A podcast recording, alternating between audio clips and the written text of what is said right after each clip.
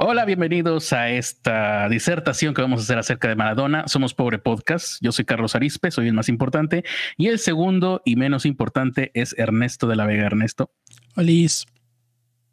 Y vamos a hablar acerca, como ustedes lo están viendo ya en esta presentación de PowerPoint, espero que lo estén viendo, Ernesto, ¿verdad? Como Josué Irión. Sí, asegúrate lo, de que se ve. ¿Lo están viendo? Muy bien. Es eh, Armando Maradona. ¿Qué onda con Armando Maradona? Antes que nada, un pequeño disclaimer eh, a todos los que están en contra eh, de, de todo el revuelo que está causando Maradona, la muerte de Maradona más bien, y se ponen a hacer chistes en Twitter, ¿no? Que son algunos. Eh, cuando el cadáver todavía estaba tibio, hubieron muchos chistes. O, o todos aquellos que, que son únicos y detergentes y que no les importa el fútbol, que no les gusta el fútbol, lo cual es completamente entendible. El mensaje es este. Sí, ya sabemos que eres único y detergente y que eres la única persona en el mundo entero que no sabía quién era Diego Armando Maradona. De hecho, te admiramos mucho porque no te importa el fútbol. Tu familia debe de estar muy orgullosa. Han de decir, qué alegría, hijo mío, que no te gusta el fútbol. Ya tienes tu vida hecha. Eres muy inteligente. Queremos que eso quede claro por hacer un chiste sobre cocaína. Y yo quisiera algún día llegar a tener el ingenio que tú tienes de hacer esos chistes eh, en Twitter. También sabemos que psicológicamente las personas que hacen este tipo de chistes sobre este tipo de cosas, los hacen como un mecanismo de defensa.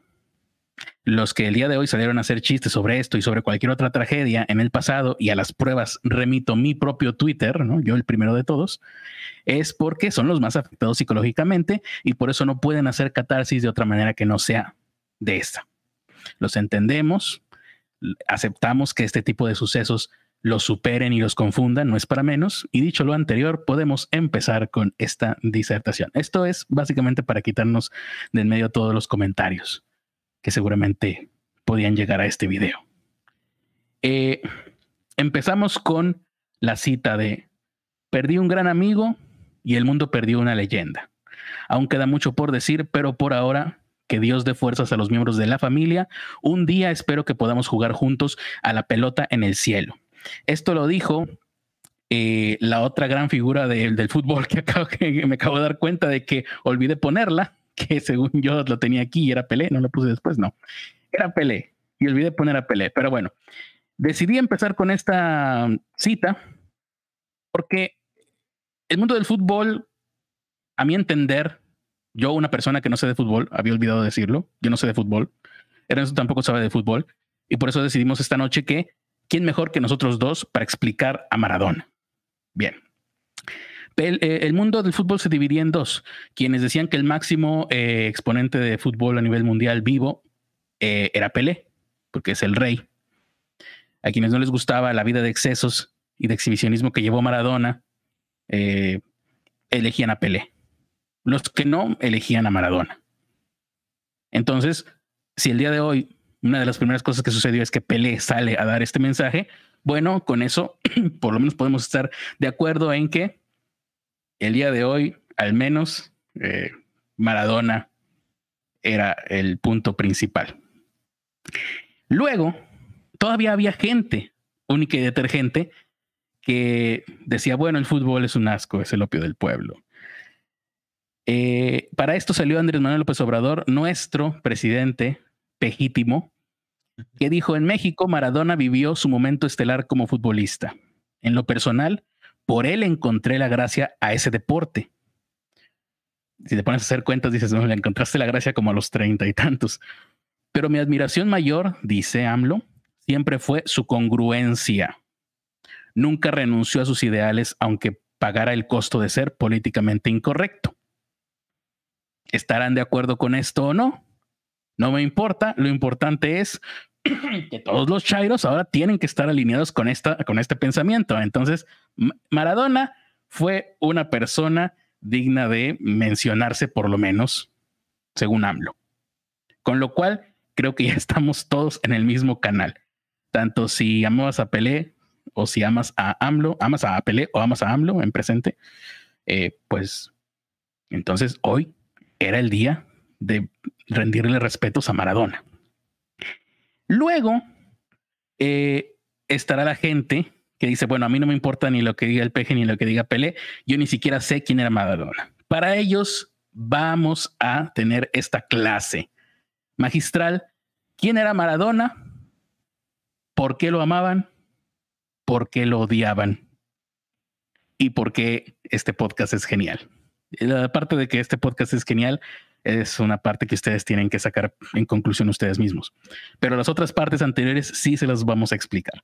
¿Quién era Maradona? Bueno, vamos a conocerlos, como dice en la Biblia, por sus obras. ¿Qué provocó Maradona el día de hoy que murió? Tres días de luto nacional decretados por el presidente de Argentina, Alberto Fernández. Bueno, el, el vicepresidente de Argentina, Alberto Fernández, porque todos sabemos, la presidenta es Cristina Fernández. El alcalde de Nápoles, Italia, decretó el cambio de nombre del estadio del Napoli por el de el estadio Diego Armando Maradona, que eso es algo que hoy descubrí yo, que es que en Nápoles, si en Argentina Diego era un dios, en Nápoles Diego era mmm, Dios, eh, eh, las, las tres eh, etapas de, de Dios, o sea, estaba Dios, Padre, Hijo y Espíritu Santo en Maradona, lo cual no entendía yo, y ya a lo largo del día entendía. Lo que pasa es que Diego llegó a jugar ahí, a ese equipo, que hasta donde tengo entendido era un equipo eh, pequeño y, y pobre y no figuraba, y lo convirtió en campeón. Los mismos habitantes de la ciudad dicen, Diego puso a Nápoles en el mapa. Eh, sin ir más lejos, hoy, hoy entrevistaban a una periodista, una report- no, no sé si reportera, periodista, eh, para ver qué era lo que pasaba en la ciudad en ese momento, porque inmediatamente se hicieron virales las imágenes de que empezaron a tronar cohetes en Nápoles y había ahí un rostro gigantesco de Maradona que a, a lo mejor más adelante vamos a verlo. De hecho, la, la imagen que estamos viendo ahorita es de Nápoles. Hubo una velación a Maradona en toda la ciudad. Eh, y la propia reportera dijo, bueno, yo estoy ahorita hablando con ustedes porque me, la que me contactó de su programa es muy amiga mía. De lo contrario, yo no podría estar hablando a cámara. Estaba muy afectada ella y toda la ciudad. Y le preguntaban, entre las preguntas y cosas curiosas que dijeron fue, ¿cómo es esto? Explícanos. Bueno, no hay un día en Nápoles en donde no se mencione a Diego Armando Maradona.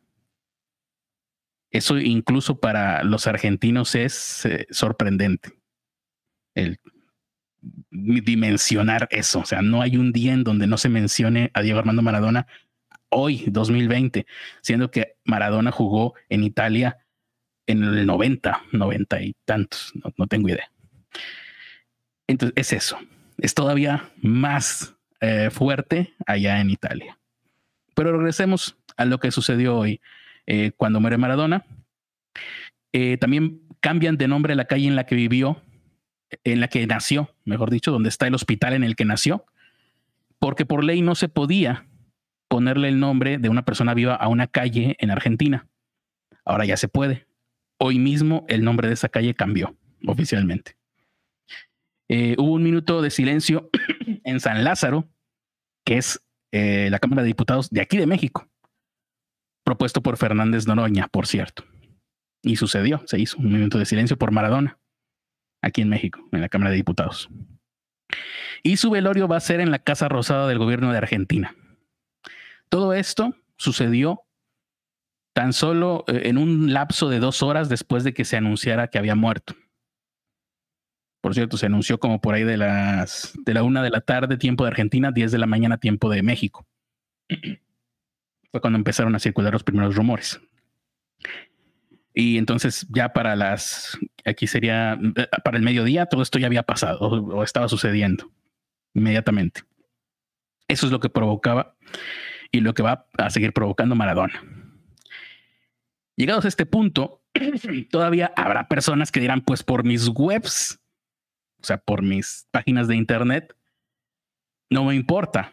Lo que haya hecho Maradona para mí no es nadie. Y hoy me acordé mucho de un amigo, un compañero de salón eh, de la preparatoria que se llamaba Gregorio Goyo. En una ocasión tuvimos un ejercicio en una clase de español que era leer una biografía de John Lennon. Ah, déjame ver si aquí puse John Lennon. Ah, este es Goyo. Bueno, no es Goyo, pero se parece un poco. Sobre todo en el peinado. Y también porque cuando pones en Google Goyo, esto es lo que te sale. Creo que es de una telenovela coreana. Pero dije, mira, por lo menos se parece en el peinado. Así más o menos era mi amigo Goyo. Y un día, en una clase de español, hay una biografía de John Lennon. Es el primer semestre de preparatoria, así que teníamos quince años. Yo todavía no había escuchado a los Beatles nunca, y él pues mucho menos. Se leía la biografía y teníamos que contestar unas preguntas para calificar nuestra comprensión lectora sobre lo que acabábamos de leer. Y me acuerdo muy bien que la última pregunta, había varias, ¿no? Cuando nació John Lennon, ahí te preguntaban qué hizo en tal momento, bla, bla, bla. Y la última era, ¿te parece que John Lennon fue una persona interesante o tuvo una vida interesante, algo así? Por alguna razón, eh, mi amigo Gregorio, Goyo, le tocó responder esa pregunta en voz alta frente a todo el salón. Y Goyo respondió que no. Eh, yo ya había, yo, eh, había estado ya algunos años con Goyo en la primaria, en su mismo salón. O sea, estuvimos en la primaria juntos algunos años. Luego toda secundaria estudiamos en escuelas distintas y luego en preparatoria volví a reunirme con, con muchos de mis compañeros de primaria. Eh, entonces yo ya sabía que a Goyo eh, la música que le gustaba, por ejemplo, era la música vallenata, grupera, cumbias y todo eso, esa música que no acostumbro, pero que al parecer el próximo año va a estar contendiendo por el Oscar a Mejor Película, más o menos ese tipo de música. Espero que quede bien ejemplificado con la imagen que, que les estoy mostrando.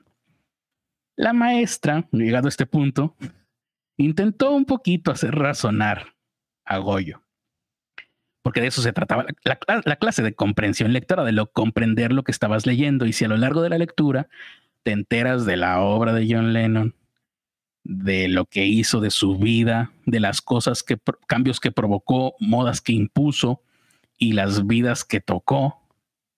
Eh, y luego respondimos todos, ¿no?, preguntas sobre esto.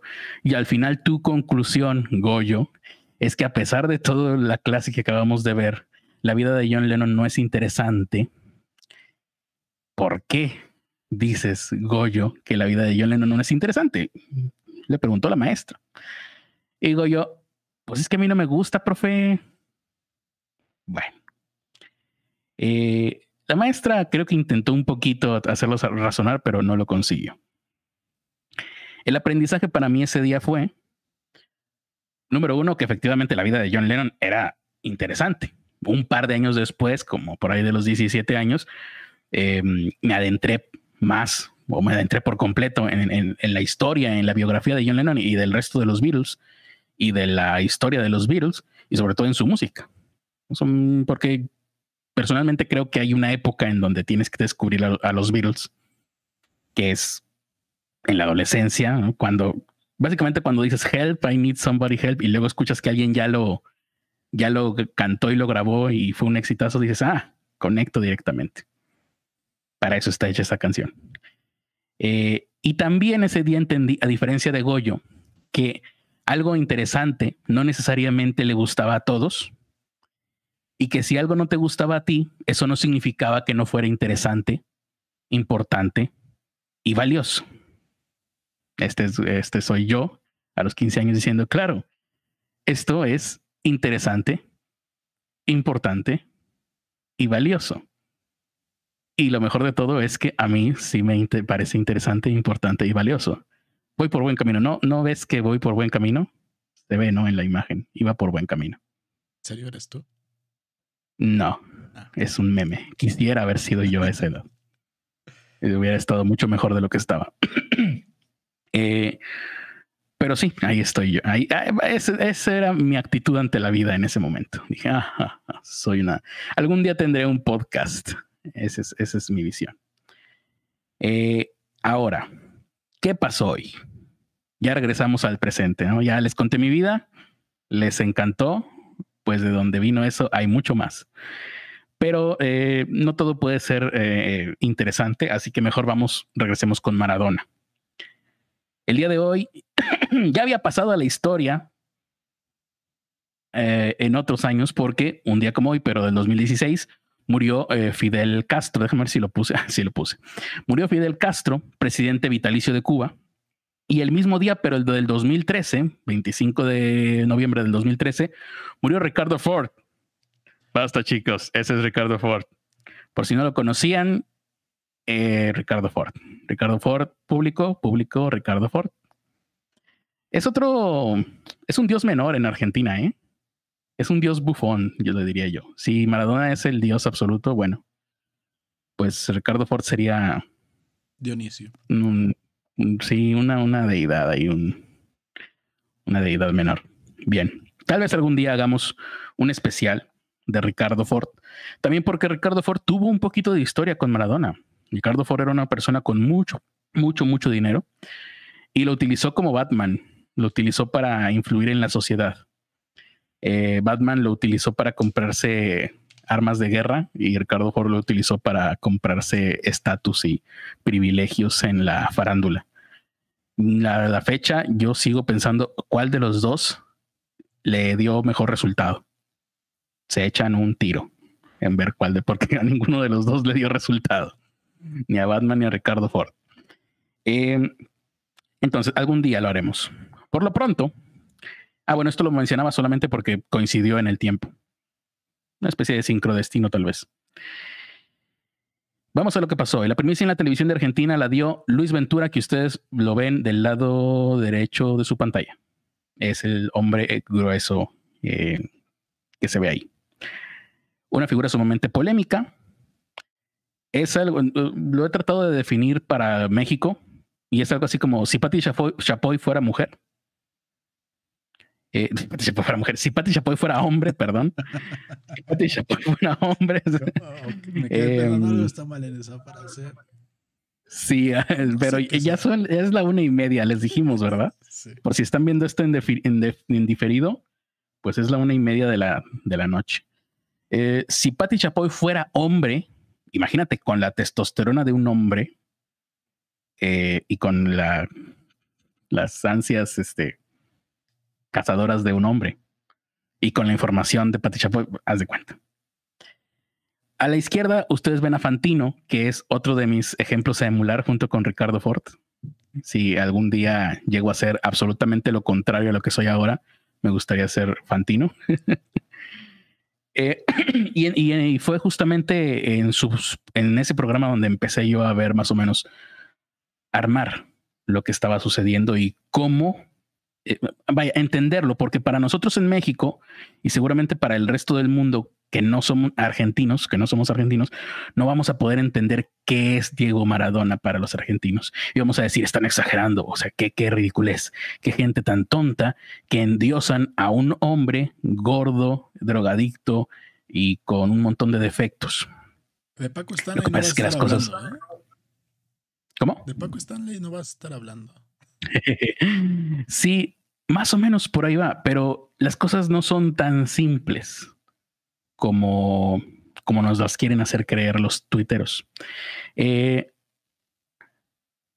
entonces te digo, la primicia la dio Luis Ventura. Ah, es importante que más o menos identifiquemos. Luis Ventura, el hombre, el señor gordo que está ahí.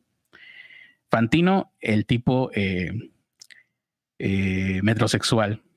Pero, o sea, que fue metrosexual cuando la palabra metrosexual estaba de moda, entonces ahorita ya está un poquito entrado en años, pero aún así, pues sigue intentándolo, o sea, sigue consiguiéndolo, sigue manteniéndose. Bien. Pocos minutos antes de la una de la tarde en Argentina, diez de la mañana en México, entra al eh, aire Luis Ventura y dice, una persona que está en el lugar me dice que Maradona tuvo, así, casi como te lo estoy diciendo, casi, casi lo transcribí, porque así fue de... disruptivo el momento. Estaban, eh, ahora vamos, vamos a hacer, estaban haciendo, por cierto, un una video reseña de la vida de Ricardo Fort porque se cumplían años de su muerte. Y de madrazo Luis Ventura dice, déjenme entrar porque esta información es ya. Y cor, casi cortan un comercial en el que estaban y Luis Ventura entra. Me dice una persona que está en el lugar que Maradona tuvo un paro cardiorrespiratorio, que está inconsciente en este momento, están tratando de revivirlo. Si no lo reaniman en diez minutos, podría darnos un disgusto el día de hoy. Estas, ahí sí, esas son exactamente las palabras que usó, porque nadie en, Arge- en ningún medio de Argentina, y ya después de que pasó esto, monitoreé, monitoricé todos, dije, vamos a ver, nadie quería dar la primicia. Para cuando estaban hablando en televisión, todo el mundo en los medios ya sabía que se había muerto Maradona. Nadie quería ser el primero que dijera, se murió Maradona. Todos estaban con que eh, lo están reviviendo, eh, hay que esperar confirmación, las fuentes, etcétera. Eh, finalmente, todo esto sucede y Fantino es el que me dio una de las claves, porque recuerden, esto se trata de, hay que entender cómo es el fenómeno de Maradona. Y más que nada para nuestro público, que me imagino yo que mayoritariamente será mexicano. Entonces, una de las claves las dijo hoy, la dijo hoy en su programa eh, Fantino, porque dijo que Maradona estaba solo. Pero no solamente el día de hoy, Maradona estaba solo desde hace mucho, mucho tiempo. Probablemente desde que empezó a ser notorio en, en, en el fútbol. Luis Ventura, de hecho, lo mencionó como solo y tristísimo. Esas fueron las dos palabras que utilizó, solo y tristísimo. Eh, Fantino cuenta una anécdota.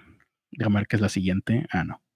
Ahí nos quedamos. Fantino cuenta una anécdota en donde fue con él, con Maradona, a China.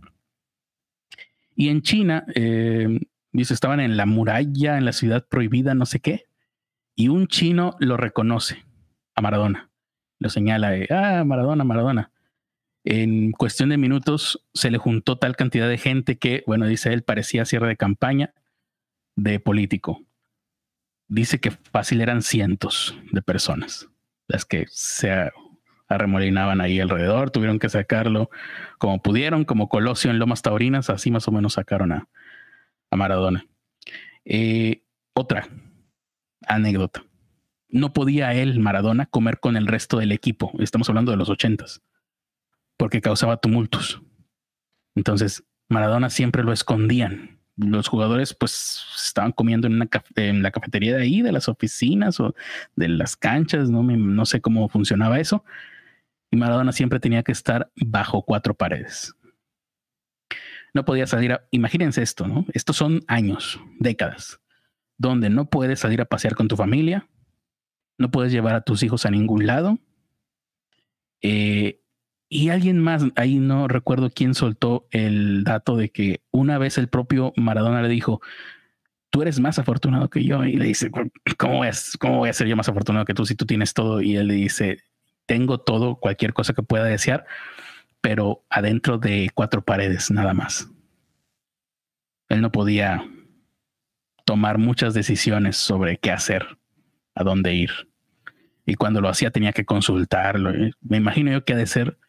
Dentro de lo bueno que es ser millonario, debe ser un incordio también verte reducida tu movilidad y tus decisiones y deseos.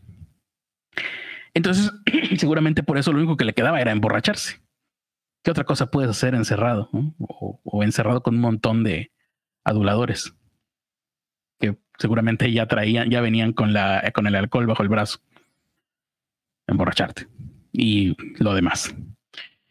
Eh, y ahí sí, pensar, ¿no? Porque para nosotros es muy difícil y a lo mejor al final vamos a poder verlo esto desde una perspectiva muy lejana, pero porque ninguno de nosotros es ni será famoso, eh, mucho menos al nivel de Maradona o cercano. Pero pensar, ¿quién te va a dar consejos si eres tú al que la gente va a pedirle consejos? ¿A quién vas a admirar si eres el más admirado del mundo? ¿Dónde vas a buscar amistad si todo, todas las personas que te rodean se pueden beneficiar de ti? Imagínate eso. Nunca vamos a estar en esa situación, pero debe de ser difícil. ¿Dónde vas a ir a buscar amor si la mitad del mundo te ama y la otra mitad te odia sin tonos grises?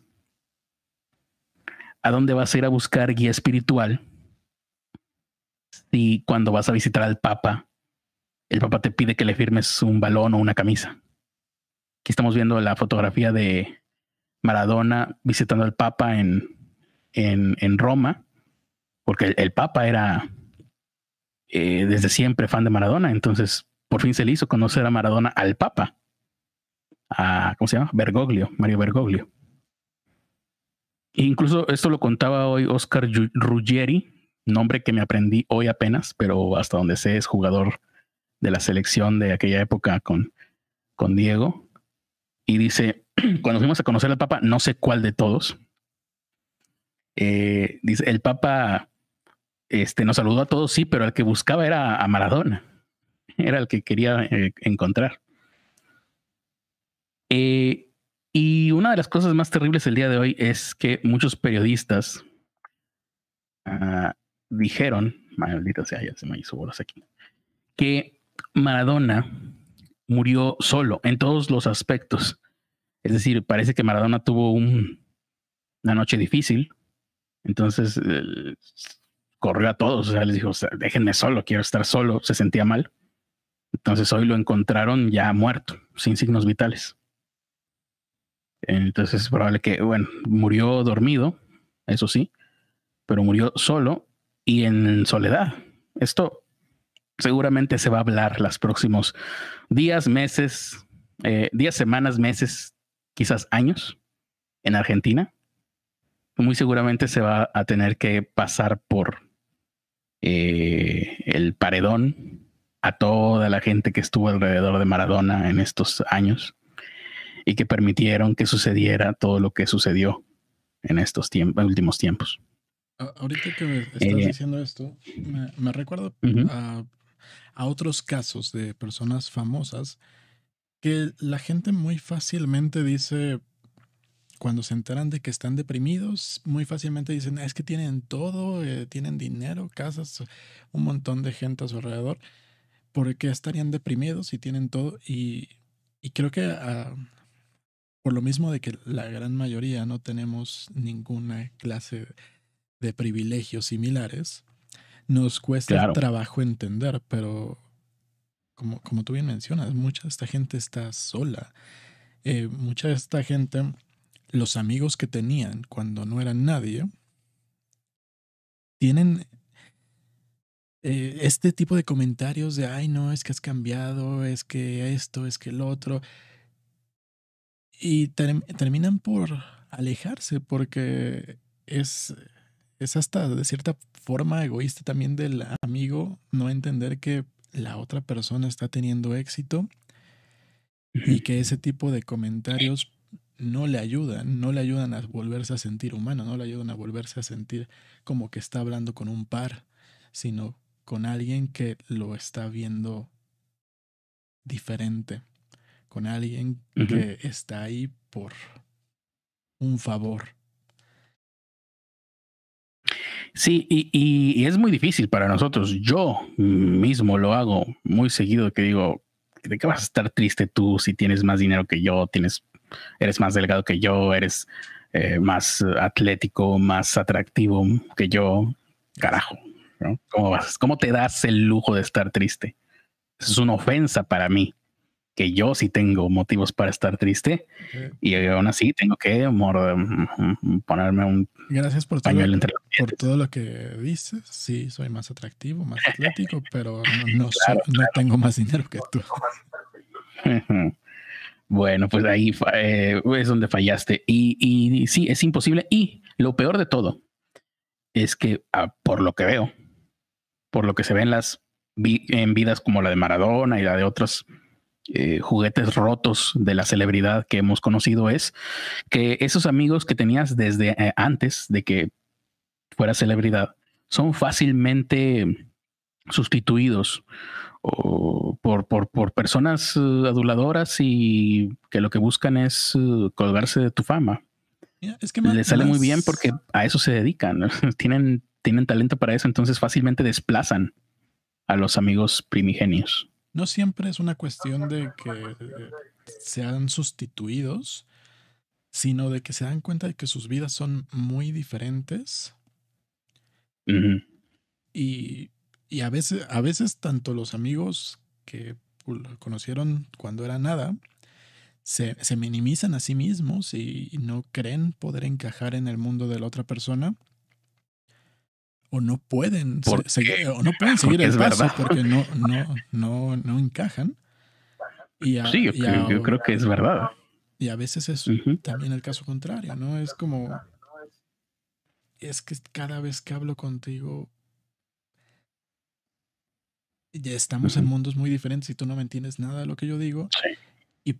Y, y no es que prefiera a otras personas, pero con estas otras personas que tienen cierto, pues ciertos ingresos, ciertos conocimientos, ciertos lo que sea, que son parte de mi gremio, pues puedo hablar de cosas que contigo no.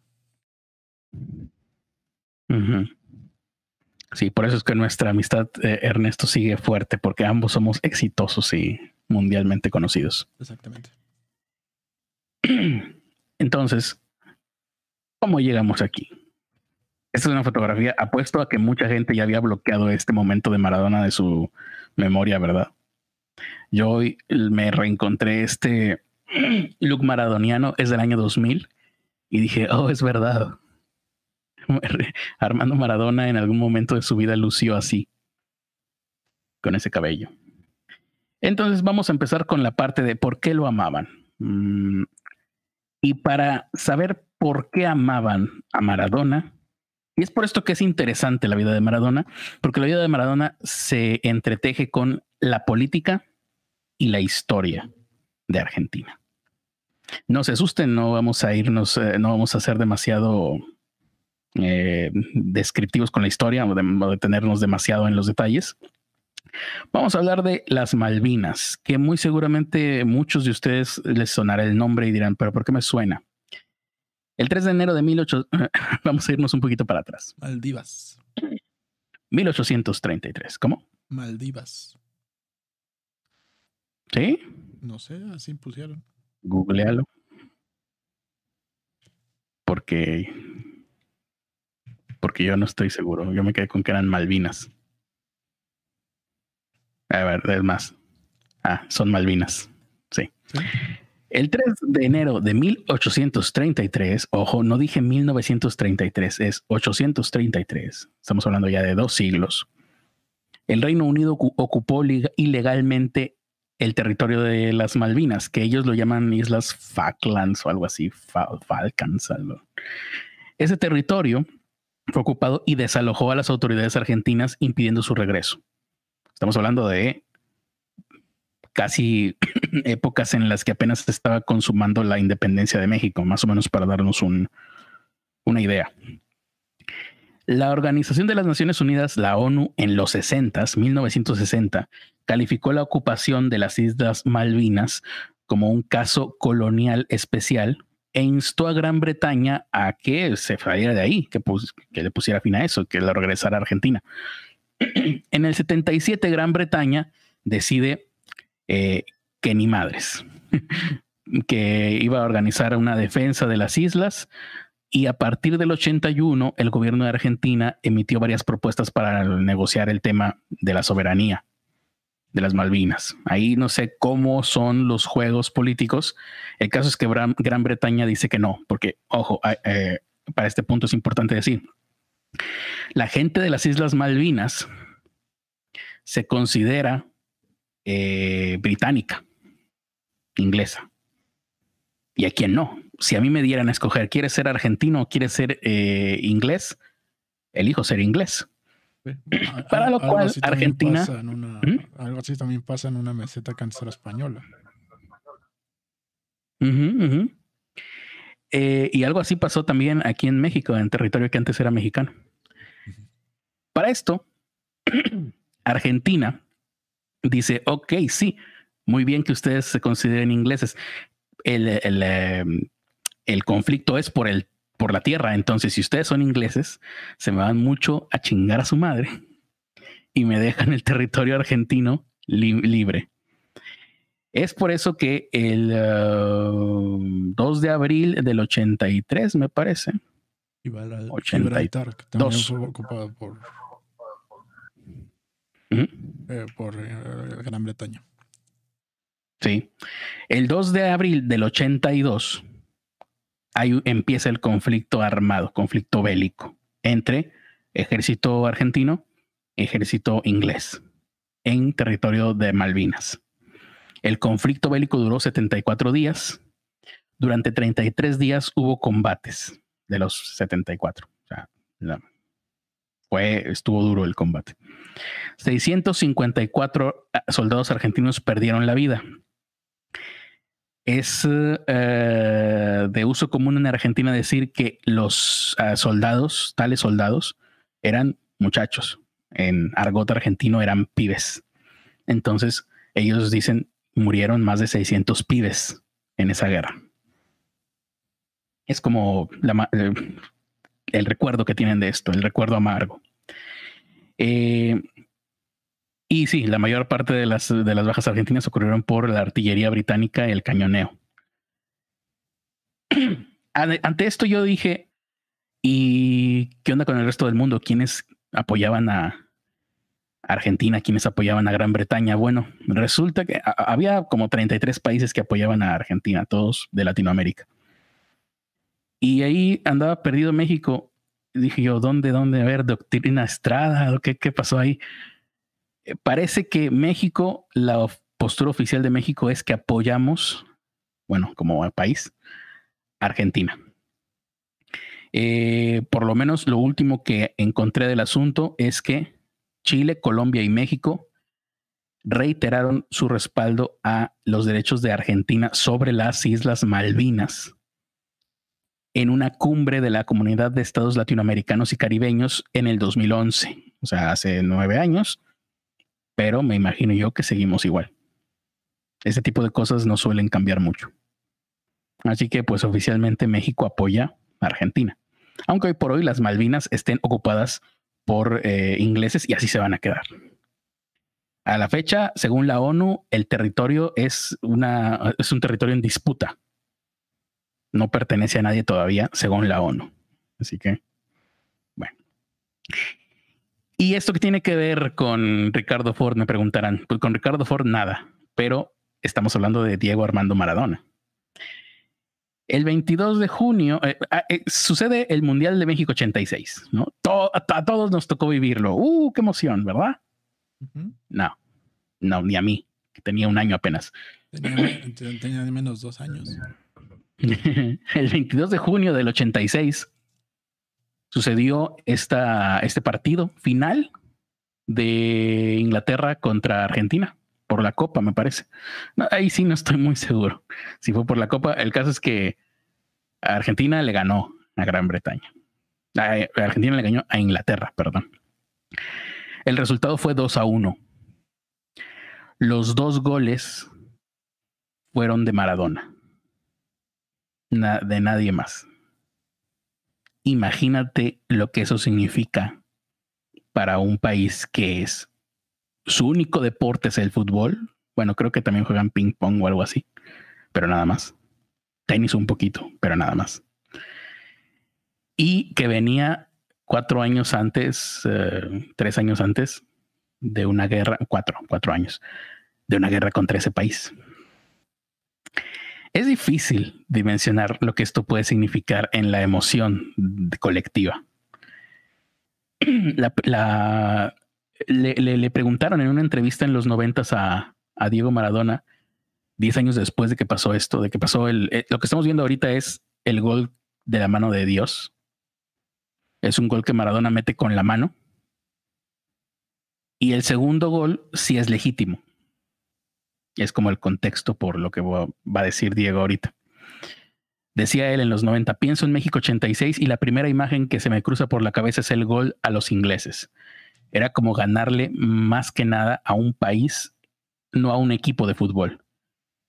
Nosotros decíamos antes del partido que el fútbol no tenía nada que ver con la guerra de las Malvinas, pero por dentro sabíamos que habían muerto muchos pibes argentinos, ¿no? La palabra. Que los habían matado como pajaritos. Es cierto, públicamente se declaraba que las cosas no se mezclaban, pero era mentira. porque inconscientemente lo teníamos bien presente. Entonces era más que ganar un partido, más que dejar fuera de la Copa del Mundo a los ingleses. Esto lo decía Diego Maradona en los noventa. Ah, bueno, continúa, dice, nosotros hacíamos culpables a los jugadores ingleses de todo lo que había sucedido. Sí, yo sé que es una locura, pero así lo sentíamos y era más fuerte que nosotros. Nosotros estábamos defendiendo nuestra bandera a los pibes. La verdad es esa. Y el gol mío, dice él, el gol mío tuvo una trascendencia que lo, los dos, porque fueron dos, la tuvieron, pero el primero, que es el de la mano, fue como robarle la cartera a un inglés. Y el segundo, que ya fue legítimo y que sí es un gran gol, eh, acabó con todo. Esto de que el segundo gol fue legítimo y, y fue grandioso, parece que los mismos, eh, es un dicho de los mismos eh, jugadores in- ingleses de esa selección. Eh, y luego, entonces, eh, entendiendo todo este contexto, más o menos nos vamos armando una idea, ¿no? Que es, todavía puede ser difícil, vamos a tratar de aterrizarlo un poco más. Eh, ay, me equivoqué de slide. Este, acabo de hacer un spoiler, es uno de los tweets que lo pusieron claro para, para mí. El tweet dice, se nos fue el tipo que nos hizo felices después de perder, de perder seiscientos pibes en las Malvinas, dijo mi viejo y se largó a llorar. Lo que esto significa en argot argentino es que su padre, el de esta persona, eh, dijo esta frase y se puso a llorar al momento de que dan la noticia de que Maradona había muerto. Esto es, eh, trascendió generaciones, ese, ese sentimiento. Ahorita vamos a explicarlo un poquito más. Pero por lo pronto, eh, buscaba, ¿no?, un símil, y a lo mejor a ustedes que ya vieron un, un flashazo del siguiente slide, ya van a saber a dónde voy. Porque pensemos en una imagen. Eh, en ese momento lo que sucede en Argentina es que Diego Maradona, en pocas palabras, le volvió a dar identidad nacional a Argentina después de la derrota ante Inglaterra. Inglaterra los venció en el campo de batalla, en la guerra, y Maradona fue y les metió un puntapié, por lo menos, en un campo de fútbol. ¿Cuándo pasó algo similar a esto en México? Pancho Villa.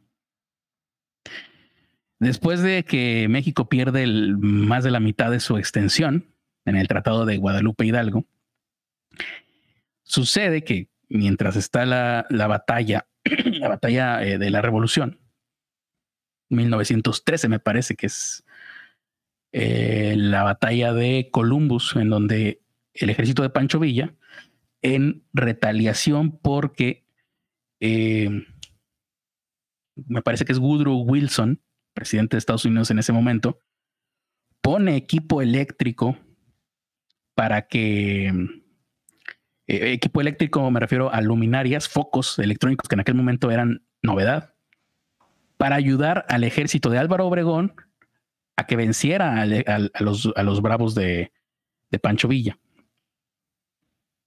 En venganza, Pancho Villa va a Columbus, Texas, Texas, Texas, y no gana. No, no, no.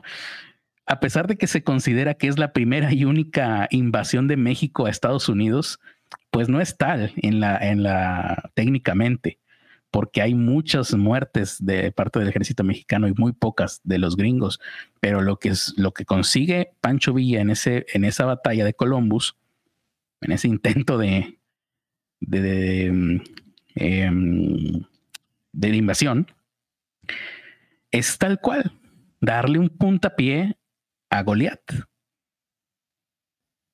Ambos actos, los dos goles, el gol de la mano de Dios de Maradona y el, la invasión a Estados Unidos de Pancho Villa,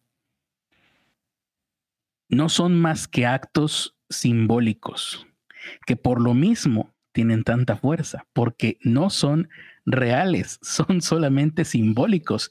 Y casi te diría que eso duele más a que si de verdad Pancho Villa hubiera hecho explotar toda la ciudad, todo, todo Texas. Porque entonces sí, ahí sí Pancho Villa sería un Darth Vader. Pero no, es el David que le da a Goliat con una onda, igual que Maradona. De hecho, bueno, después de que sucede esto, eh, esta, entre comillas, invasión, pues Estados Unidos manda como diez mil soldados a México y ahí ya no se andaba. No, y esa es otra. No lograron matar a Pancho Villa. Se les escondió y se les fue. A pesar de que en ese momento eran y siguen siendo el ejército más poderoso del mundo, no lo lograron. Finalmente Pancho Villa muere y unos gringos, creo, creo que está ahí, no sé qué tan oficial es la versión, de que unos gringos locos eh, robaron su, ca su calavera.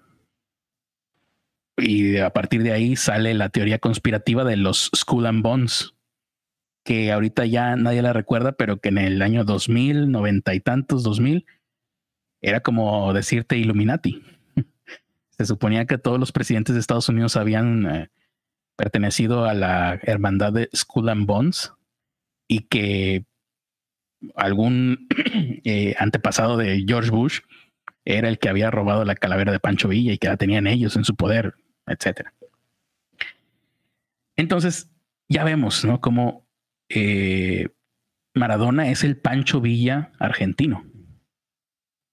Porque también, si tú sales de México y vas a cualquier eh, lado del mundo, por lo que recuerdan a México es por zarapes, sombreros, Pancho Villa, cinco de mayo. Hay, hay personas que dicen, me fui a quién sabe dónde, allá en, escondido en Europa, y me encontré un niño que me decía, oh, México, Pancho Villa, pum, pum, pum, con una pistolita, ¿no? Igual, los argentinos van a cualquier lado del mundo y les dicen, ah, Maradona, aunque no hablen español. A eso vamos, de eso vamos a hablar un poquito más adelante. ¿Querías decir algo, Ernesto? Mundo y, dicen Goku. ¿Dicen qué? Goku. Ah, sí, a un japonés vas a cualquier lado del mundo y seguramente le van a decir, mira, un Goku. Uh, qué, qué alegría. Eh, ¿Querías decir algo? No, nada más agregué que Frida Kahlo también es referente en otros países de México. Frida Kahlo, me imagino, me imagino. Eh, entonces, ahí ya más o menos vemos si están de acuerdo conmigo o no. Pongan aquí abajo sus comentarios para poder ignorarlos olímpicamente. Sí, regresó. Eh, ahora, ¿qué significó? Porque ya vimos más o menos cómo entenderlo nosotros, pero vamos a ver cómo lo entienden los argentinos. Hoy entre la una de la tarde y la una y cuarto allá en Argentina, aquí en México te repito, las diez de la mañana, diez y cuarto, nadie quería dar la primicia. Ahí está. Nadie quería dar la primicia. Todos estaban esperando. Todos querían, para empezar, todos querían ser el último que confirmara la muerte de, Ma- de Diego Maradona. Y todos estaban esperando que saliera una información que desmintiera la muerte de, de Diego Maradona.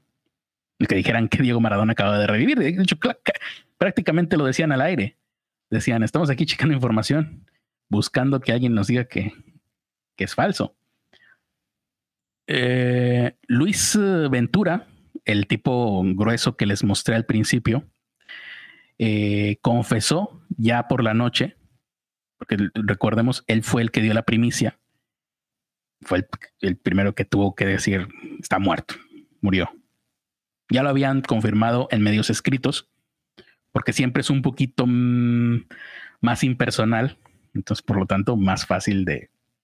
Ok, lo confirmamos por escrito, pero decirlo frente a una cámara, creo que el día de hoy no hubo ningún locutor o presentador que no llorara frente al micrófono. Aquí vemos un, un ejemplo. Se está viendo en pantalla, ¿no? Sí se ve. Bien. Él, él es, por cierto, el Pollo Vignolo.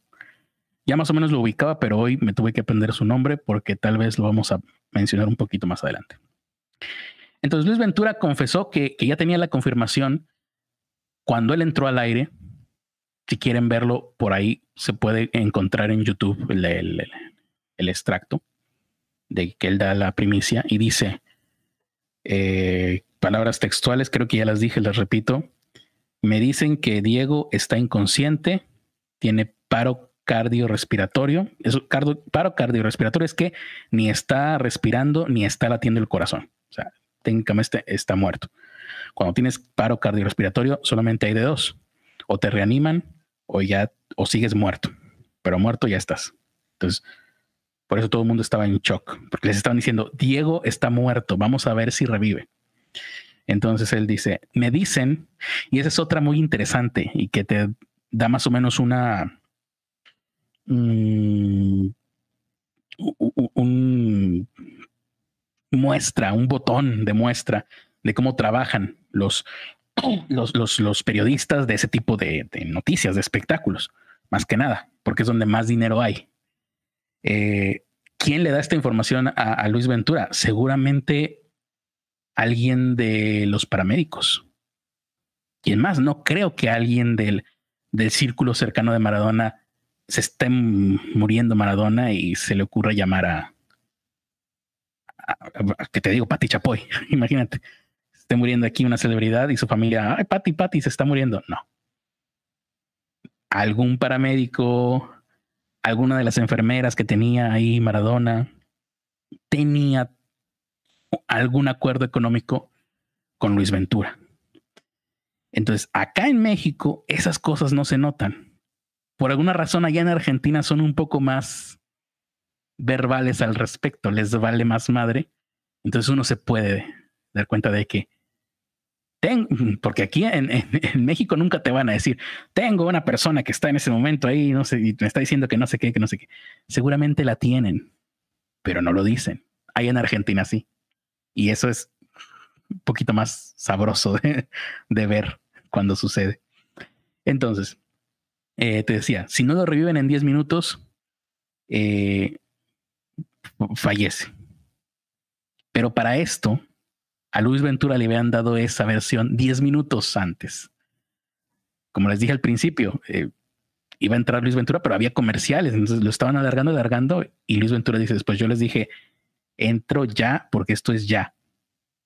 Pero para entonces ya habían pasado los diez minutos. Cuando se habla en, en, en televisión, ya habían pasado esos diez minutos, sin contar que a Maradona ya lo habían encontrado sin signos vitales.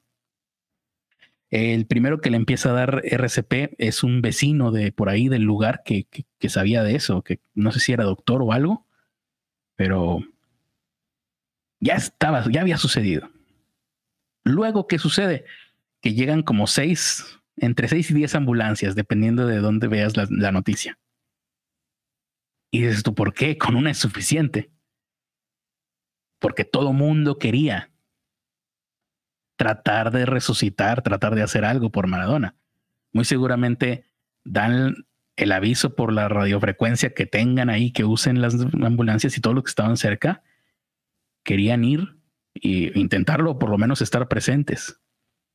Eh, esto me recuerda mucho a la muerte de J F K, de John F. Kennedy, en el hospital de Parkland, cuando ya, bueno, John F. Kennedy llegó con el cráneo partido en dos. Eh, lo ponen en la camilla, lo están tratando de revivir de manera innecesaria. Se puede ver en una película con Zac Efron, donde Zac Efron es el, el doctor de J F K que está ahí tratando de revivirlo y, güey, ya. Le, su jefe le dice, güey, ya. No mames.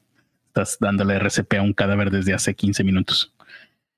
¿Por qué? Porque como es alguien importante, dices, no, esto, esto es extraordinario, tengo que hacerlo más. Y cuando ya por fin dejan el cadáver de Kennedy, el sacerdote le da la extrema unción.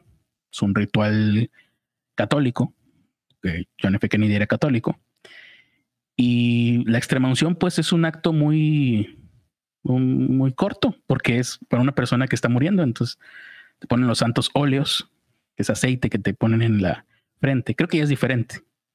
En ese momento se llamaba extrema unción, ahora es unción de los enfermos. Y reza un, una plegaria y ya. Y Jackie Kennedy le dice, y esto es verdad, está re, eh, recogido en, en crónicas de, de aquella época, eh, padre, era el presidente de los Estados Unidos, por favor hagan algo más. Y sí, ahí el, el sacerdote dice, ok, entiendo, y se pone a rezar cualquier cosa. Pero psicológicamente la gente necesita eso de que no era cualquier muerte, era Maradona. Si se muere Maradona hay que mandar seis ambulancias. Y, y está sucediendo todavía, porque le van a hacer la autopsia a Maradona. Y para la autopsia, dicen, había cinco jefes de medicina realizando la autopsia. Eso es innecesario, pero, pero es necesario porque es Maradona. Y todo mundo va a querer, todo mundo que pueda, y dentro de la ética médica, va a querer participar en la autopsia de Maradona, porque es una autopsia histórica. Eh, para más o menos darnos una idea de lo que está significando en este momento para Argentina, el que haya muerto Maradona. Eh, otra, yo personalmente llevo más de una década empapándome un poquito de los medios de comunicación argentinos. Eh, y he escuchado cómo hablan de Maradona al, a través de los años. Algunos de sus detractores, porque tiene muchos, incluso en Argentina tiene muchos. Eh, y otros comunicadores que pues lo aman. Por ejemplo, ahí sí puedo mencionar Alejandro Dolina, Sebastián Wanreich, que es un locutor. Pero hoy eh, un, bueno, ahí está, los medios de comunicación argentinos.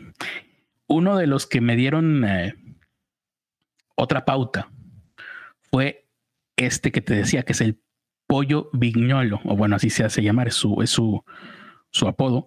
Y hay otro que era, que se apellida Lieberman, que es pelirrojo, que al parecer él eh, sí fue cercano en cierto momento a Maradona, a su círculo íntimo. Y ahí tiene algunas historias que contar. Si a ustedes eh, les interesa ver más o menos lo mal que estaba sus, pasando la Maradona, que esto todo el mundo lo sabía en Argentina, que estaba muy mal en los últimos días, busquen Maradona Lieberman, creo que es Lieberman. Es un tipo pelirrojo y ahí él tres semanas, hace tres semanas, estaba dando datos muy interesantes respecto a lo mal que iba a terminar Maradona. Y hoy, ahí en su, en los videos que, que recogen de lo que él decía en, en sus programas de radio, creo que, que era radio, dicen, no, hoy te dio la razón la vida. Pero este tipo, Pollo Vignolo, tuvo un momento emotivo eh, en el que habla, habla, hablaba sobre Maradona, y ahí me di cuenta de que mucha gente, sobre todo hombres mayores de cuarenta años, por la época, les decía, ¿no? La época es importante. Trascendió generaciones, pero quienes eh, fueron niños en los ochentas, les tocó ver a Maradona como un, uh, una figura aspiracional y un poquito más que eso. Eh, él, él decía, y ca casi eh, transcribí las palabras textuales porque es importante lo que dijo en cierto momento de, de su programa. Todos estaban hablando a media lengua, no podían hilar ideas, no podían hilar frases en ningún canal. Así estuvieron durante una hora, tal vez más, todos. Todo, toda la gente que estaba al aire en ese momento entró en shock. Luego en las redes sociales había algunos que, que, que eran más uh, cínicos y que decían tonterías, pero en ese momento, y creo que hasta ahorita, y creo que durante días, la gente en los medios de comunicación formales va a seguir en shock. Y un poco en negación también estaban. Pero él, él dijo un par de, de frases interesantes que si las analizamos eh, nos dicen mucho. Dice, el programa, el programa que está haciendo él, ahorita, él decía, se trata de hablar de fútbol. Pero ¿cómo vas a hablar de fútbol si en medio de un programa sobre fútbol te muere el fútbol? No puedes seguir. Esto lo repitió, eh, lo, lo escuché repetirlo por lo menos un par de veces más. Se murió el fútbol. Hoy se murió el fútbol. Eso decían los que hablan de fútbol todos los días. Eh, él habló de la figura eh, que es Maradona, que le sacó una de sus primeras sonrisas. Por eso les decía, es importante el momento en el que les tocó ser niños a ellos, a los que ahorita tienen cuarenta, cincuenta años. Les tocó ser niños en los ochenta, fue su primer ídolo. ¿Y quién más es tu primer ídolo en la vida? Tu papá. Entonces, eh, a mucha gente en Argentina, sobre todo hombres, porque los hombres, los, los varones, se identifican con el padre y se enamoran de la madre, según el psicoanálisis. Y las mujeres se identifican con la madre, se enamoran del padre. Luego hay sus excepciones, que cada vez son más. Eh, pero por lo pronto, en los ochentas, Maradona fue la figura paterna, que, que no necesariamente significa que te faltaba el padre, pero uno puede tener varias figuras paternas a lo largo de su vida. Maradona lo fue para toda una generación. Y Lieberman lo verbalizó en ese momento, dijo, se nos murió un superhéroe. Diego Maradona era un... Eh, ahí lo vemos en los ochenta, mira. Es una figura aspiracional. Podrá estar feo si quieres, pero... Pero era atlético y, y, y metía goles. Entonces, para ellos... Creo que aquí me estoy... Me faltó ahí un slide. Él habla de Maradona eh, como superhéroe. Eh, ¿Quién es tu superhéroe? Tu padre. Entonces imagínate, tu padre deja de ser tu superhéroe en determinado momento. Generalmente cuando llegas a la adolescencia y tienes que deserotizar a, tus, a tu papá y a tu mamá, o a tu figura paterna y materna, aunque no sean tu padre y madre, tienes que deserotizarlos para que eh, ahora tú entrar en el erotismo. Por eso es que cuando eres adolescente, según siempre la psicología, eh, odias a tu papá y a tu mamá.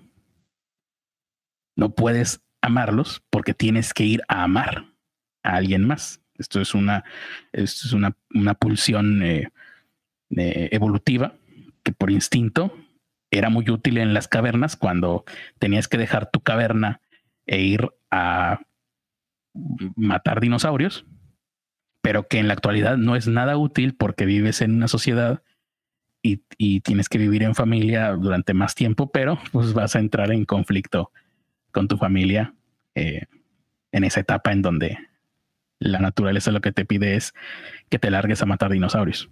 No puedes hacerlo. Pero pequeños problemas de, de tercer mundo.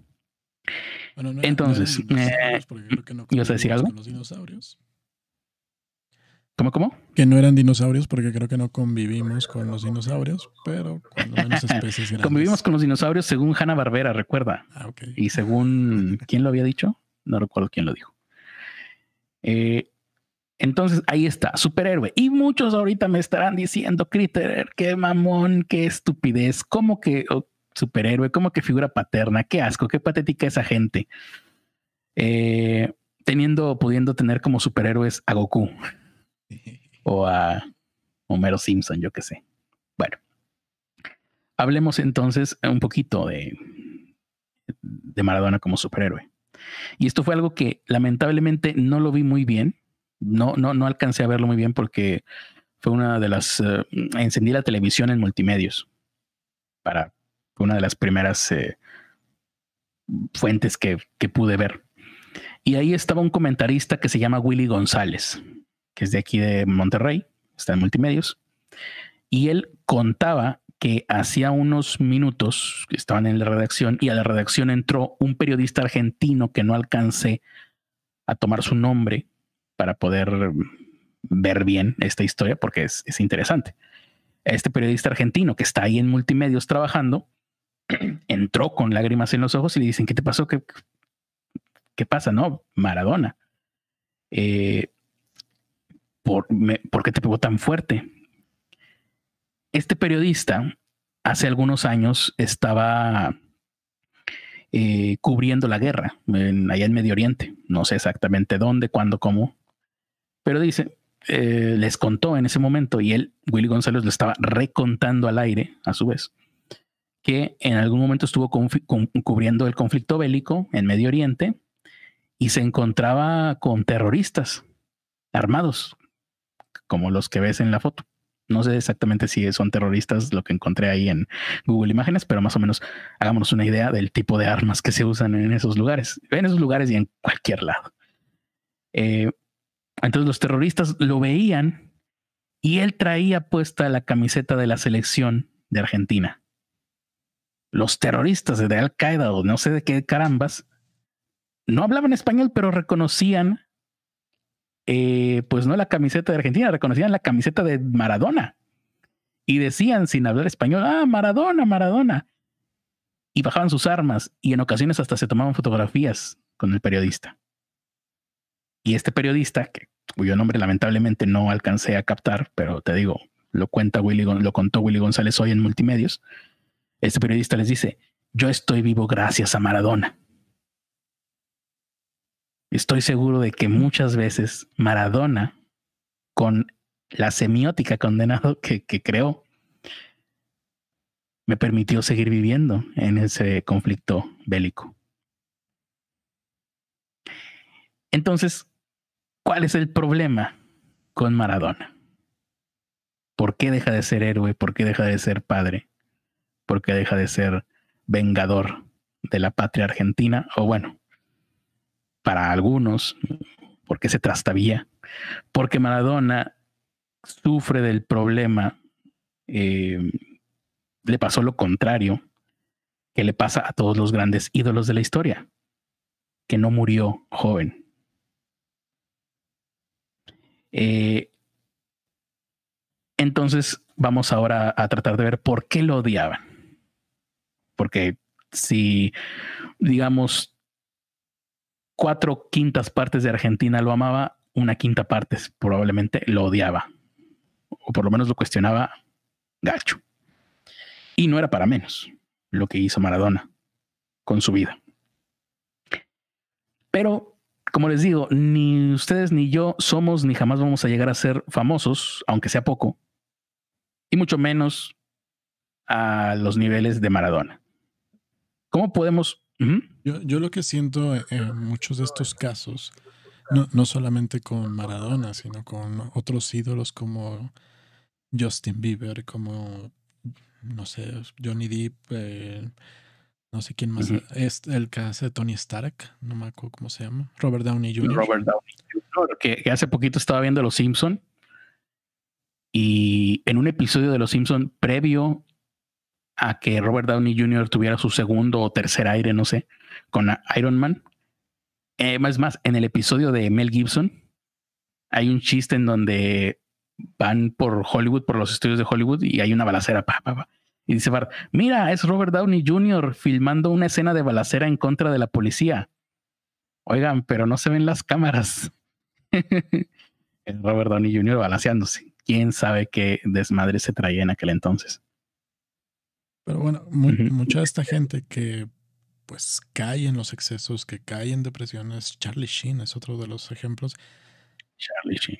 Eh, mucha gente los juzga y lo, los pone como que son un mal ejemplo, como que son eh, las peores personas del mundo. Pero es un, una cuestión también... Eh, problema de esa gente que los está juzgando, de que los está deshumanizando, de que está creando expectativas eh, que no pueden ser cumplidas para su, para, para su cabecita. O sea, quieren que el mundo sea de la manera que ellos quieren. Y no, todas las personas pues tienen diferentes necesidades, tienen diferentes impulsos y no van a adecuarse a lo que, a tus expectativas, a lo que tú quieres.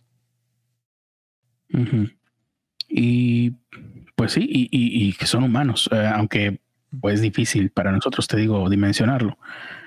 Por eso yo dije, voy a remitirme a, a Ayn Rand, que no es eh, de, no estoy tan demasiado de acuerdo con, con ella, casi te diría estoy muy en desacuerdo, pero en algunas partes sí. Cuando se suicida Marilyn Monroe o la suicidan, no queda muy claro, eh, sacó un artículo al respecto, en el, cu el cual se retoma eh, cada vez que una celebridad muere de manera, se suicida o le pasa algo trágico, como por ejemplo ahora lo que sucede con Britney Spears o lo que viene sucediendo con Britney Spears desde hace como quince años, etcétera, se retoma este artículo o estas ideas que da Ayn Rand en, en, en, este, en esta pieza que iba a dedicar a, a Marilyn Monroe, la primera tal vez de las muchas muñecas rotas que iba a tener Hollywood y el, la industria del entretenimiento estadounidense sobre todo.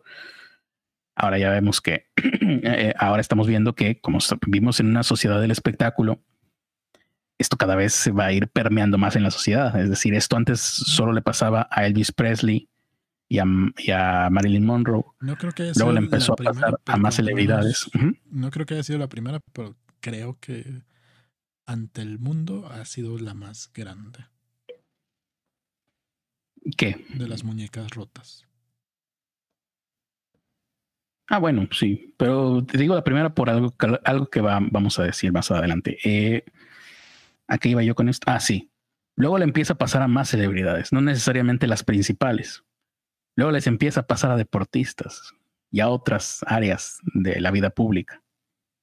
Y muy probablemente esto va a ir permeando cada vez más y cada vez más y le va a empezar a pasar pues a influencers de pocos, de, de, de medianos seguidores, de medianos vuelos. Pues ya les pasa.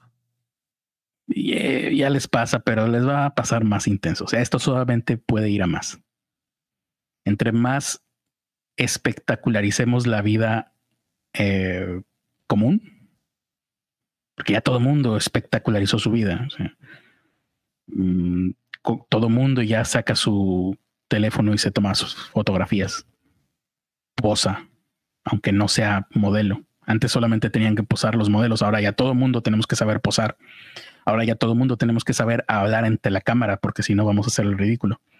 Todo el mundo tenemos que saber de iluminación. Yo tengo que saber poner una lámpara encima de mi cabeza. Cuando eh, se había visto esto? Hace veinte años estuviera así de ridículo. Hoy es lo más normal del mundo. Entonces, Ayn Rand decía, si alguna vez hubo una víctima de la sociedad, Marilyn Monroe fue esa víctima. Recordemos que esto sucedió en los cincuenta y te digo, es la, era la primera gran celebridad que se suicidaba en un mundo mediático. Eh, decía, esta sociedad, una sociedad que profesa dedicación al alivio de los que sufren, pero que mata a los que están llenos de entusiasmo. Se refería de esta manera a Marilyn Monroe. Lo que la rompió fue el descubrimiento de la cumbre, de un mal tan sórdido como el que había dejado atrás. Ah, porque hay que resaltar que Marilyn Monroe tuvo una vida muy difícil, una niñez muy difícil. Fue abusada múltiples veces eh, antes siquiera de llegar a la pubertad. Y luego llegó a la pubertad y siguió, siguió siendo abusada. Fue huérfana, pasó por hogares que la adoptaban y, en fin. O sea, la vida fue difícil para ella. Y dice Ayn Rand, lo que encontró en la cumbre fue igual de difícil. Ella había esperado alcanzar la luz del sol y encontró en su lugar una ilimitada ciénaga de malicia. Retoma Ayn Rand en su artículo una entrevista que le hizo la revista Life un año antes de que muriera Marilyn Monroe. Y decía ella misma, Marilyn, respecto a su situación: cuando eres famosa es como que te chocas con la naturaleza humana de una manera más o menos cruda. Provoca envidia, la fama provoca envidia. La gente con la que te encuentras opinan, eh, bueno, ¿y quién es ella? ¿Quién se cree que es ella, Marilyn Monroe? Sienten que la fama les da a ellos algún tipo de privilegio de acercarse a ti y de decirte cualquier cosa. Cualquier cosa de cualquier tipo de naturaleza. Ya nos imaginaremos a qué se refiere. No, y creo que eso, y creen que, creo que eso lo vemos mucho más ahora. O sea, cuánto peladito en Twitter, en Facebook, en YouTube... Eh, se creen que tienen algún tipo de autoridad, de algún tipo de eh, poder, privilegio sobre, sobre las personas a las que están viendo, a las que están siguiendo, para estarlas insultando constantemente, para estarlas agrediendo constantemente, solamente porque son medianamente conocidos, porque ni siquiera necesitan ser los grandes influencers. Uh-huh. O como lo decías tú ayer, o no me acuerdo cuándo, que les mandaban dick pics. Sí. que iban a ser abiertas por otro güey que les llevara sus redes sociales. Sí. Antes le pasaba a Marilyn Monroe, ahora le pasa a cualquiera que tenga más de cincuenta mil seguidores en Twitter. Ni o veinte mil, no sé, por, decir, por decirte una cifra. O sea, ahora le pasa a cualquiera, cualquiera ya es celebridad y esto va a ir a más. Sociedad del espectáculo, eh, no es un término inventado, es del filósofo Guy Debord y fue por, por, propuesto creo que en los setenta, si no es que antes. O sea, esto ya ve, se veía venir, y aunque seguramente Guy Debord jamás se imaginó que iba a ser tan permeado todo. Entonces, eh, Marilyn decía, ¿sienten que la fama les da a ellos algún tipo de privilegio? Esto ya lo dije, sí, ¿verdad? Decirte cualquier cosa, de cualquier tipo, de cualquier naturaleza, y que eso no va a lastimar tus sentimientos. Envidia era el único nombre que le podía dar Marilyn a, a esa cosa monstruosa que se había encontrado, dice Ayn Rand, y que estaba confort, eh, enfrentándose, pero era mucho peor que la envidia, a opinión de Ayn Rand. Era el profundo odio a la vida, al éxito y a todos los valores humanos que es sentido o que siente cierto tipo de eh, persona eh, con cierto tipo de mediocridad. El tipo que siente placer al escuchar de la mala fortuna de un extraño, mea culpa. De cierta manera, yo tengo ese tipo de morbo, siempre y cuando eh, no sea algo trágico. Digo, ah, mira, se están peleando, vamos a ver. Era, eh, dice, regreso a Ayn Rand, dice, era odio al bien, lo que eh, veía ella que estaba sucediendo con Marilyn Monroe, odio al bien por ser el bien, odio a la habilidad, a la belleza, a la honestidad, a la determinación, a los logros. Recordemos que Ayn Rand era una, era objetivo, fundó el objetivismo y básicamente apoyaba la meritocracia, el, el utilitarismo. Eh, y el individualismo. ¿Y cómo? ¿Y el utilitarismo? Sí, de que solamente sí, si eres útil, eh, fun funcionas para su sociedad. Exacto, objetivismo. No estoy para nada de acuerdo con eso, pero es interesante lo que plantea aquí. Dice, eh, tal odio a los valores siempre ha existido en alguna gente, en cualquier otra cultura, y esto es a lo que te decía cuando hablábamos de, seguramente esto pasó muchas veces antes, dice Ayn Rand, pero hace cien años se hubiera esperado que ellos, los que eh, tienen este odio a los valores, según ella, eh, se escondieran o lo escondieran, se callaran. Hoy, recordemos que está hablando en mil novecientos cincuenta y tantos, hoy está en todo nuestro alrededor. Es el estilo y la moda de nuestro siglo. Estas son las palabras de Ayn Rand frente a la muerte, creo que todavía dudosa, de Marilyn Monroe. Eh, y finalmente, yo, yo soy una persona, déjame ver qué le más puse aquí. Ah, bueno, esta era Ayn Rand, esta es Ayn Rand, y esta no estoy seguro si es Marilyn Monroe, pero si no lo es, se parece mucho. Y yo soy una persona que no le gusta el fútbol, eh, y tampoco soy especialmente brillante.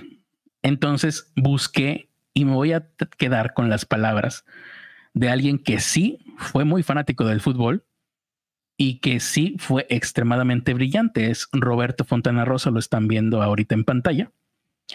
Es, el, es un eh, historietista. Para quienes no les suene el nombre, a lo mejor sí les va a sonar el nombre de sus creaciones. Buggy el Aceitoso, que ese sí llegó aquí a México. O Inodoro Pereira, que ese creo que no llegó mucho, pero también fue una de sus grandes creaciones. Roberto el Negro Fontana Rosa, ah, por cierto, no lo, no lo había contemplado, pero también era escritor para Lelutier. Escribió muchas, algunas de sus sketches. Los ayudó en eso. Junto con Alejandro Dolina, me parece que también cooper, co co colaboraba con Lelutier de vez en cuando. Entonces, entonces, para que nos demos una idea de quién estamos, de qué nivel de ingenio, de qué nivel de brillantez intelectual estamos hablando. Entonces, y el Negro Fontana Rosa pues era un gran fanático del fútbol como casi cualquier argentino. Y en alguno de sus libros escribió esta frase que el día de hoy se volvió a retomar y se hizo viral, que es, eh, ¿qué me importa lo que Diego hizo con su vida Lo que me importa es lo que hizo con la mía. Y esto pues desarma a cualquier crítico, ¿no? Es un poquito hacer trampa, sí, es retórica, sí, eh, pero también es verdad, si lo quieres ver así. Entonces, hay gente que no puede separar al artista de su obra. Yo también digo que hay ocasiones en las que no se puede separar al artista de su obra. Pero en este caso, en el caso de la vida de Maradona, hoy lo dijo el presidente de Argentina. Bueno, el vicepresidente, porque la presidenta es Cristina Fernández. eh, dijo, Diego Maradona solamente le trajo a Argentina alegría. No hay nada que la Argentina como país le pudiera reprochar a Maradona. ¿Qué? ¿Qué le van a reprochar? ¿Qué hizo? ¿Qué delito cometió? Tal vez meter un gol con, una, con la mano, es, creo que es el único delito. Consumir cocaína, en el dos mil veinte nos vamos a asustar de eso. En un mundo en donde todo mundo quiere que se legalice todo. En ese aspecto es triste que se haya destruido, pero se destruyó él. Sí, se hizo daño a sí mismo. No, se, no, fue... no recuerdo que haya obligado o que se cuente que obligó a alguien por la fuerza a tomar cocaína. Comprar su dinero, su posición. Se sabe, por ejemplo, que él podía pasar droga por los aeropuertos, sobre todo en aquella época que los aeropuertos eran más laxos, porque era Maradona. Entonces, ¿cometía delitos él o la gente que lo estaba rodeando? Es difícil de analizar eso. Y eso... Lo que, lo que hizo Maradona, lo, lo que sí hizo dentro de la ley, que es darle alegría a un país eh, después de haber perdido a seiscientos muchachos en una guerra, eso sí es interesante, importante y valioso. Independientemente de, como mi amigo Goyo, que te guste o que no te guste el fútbol. Eso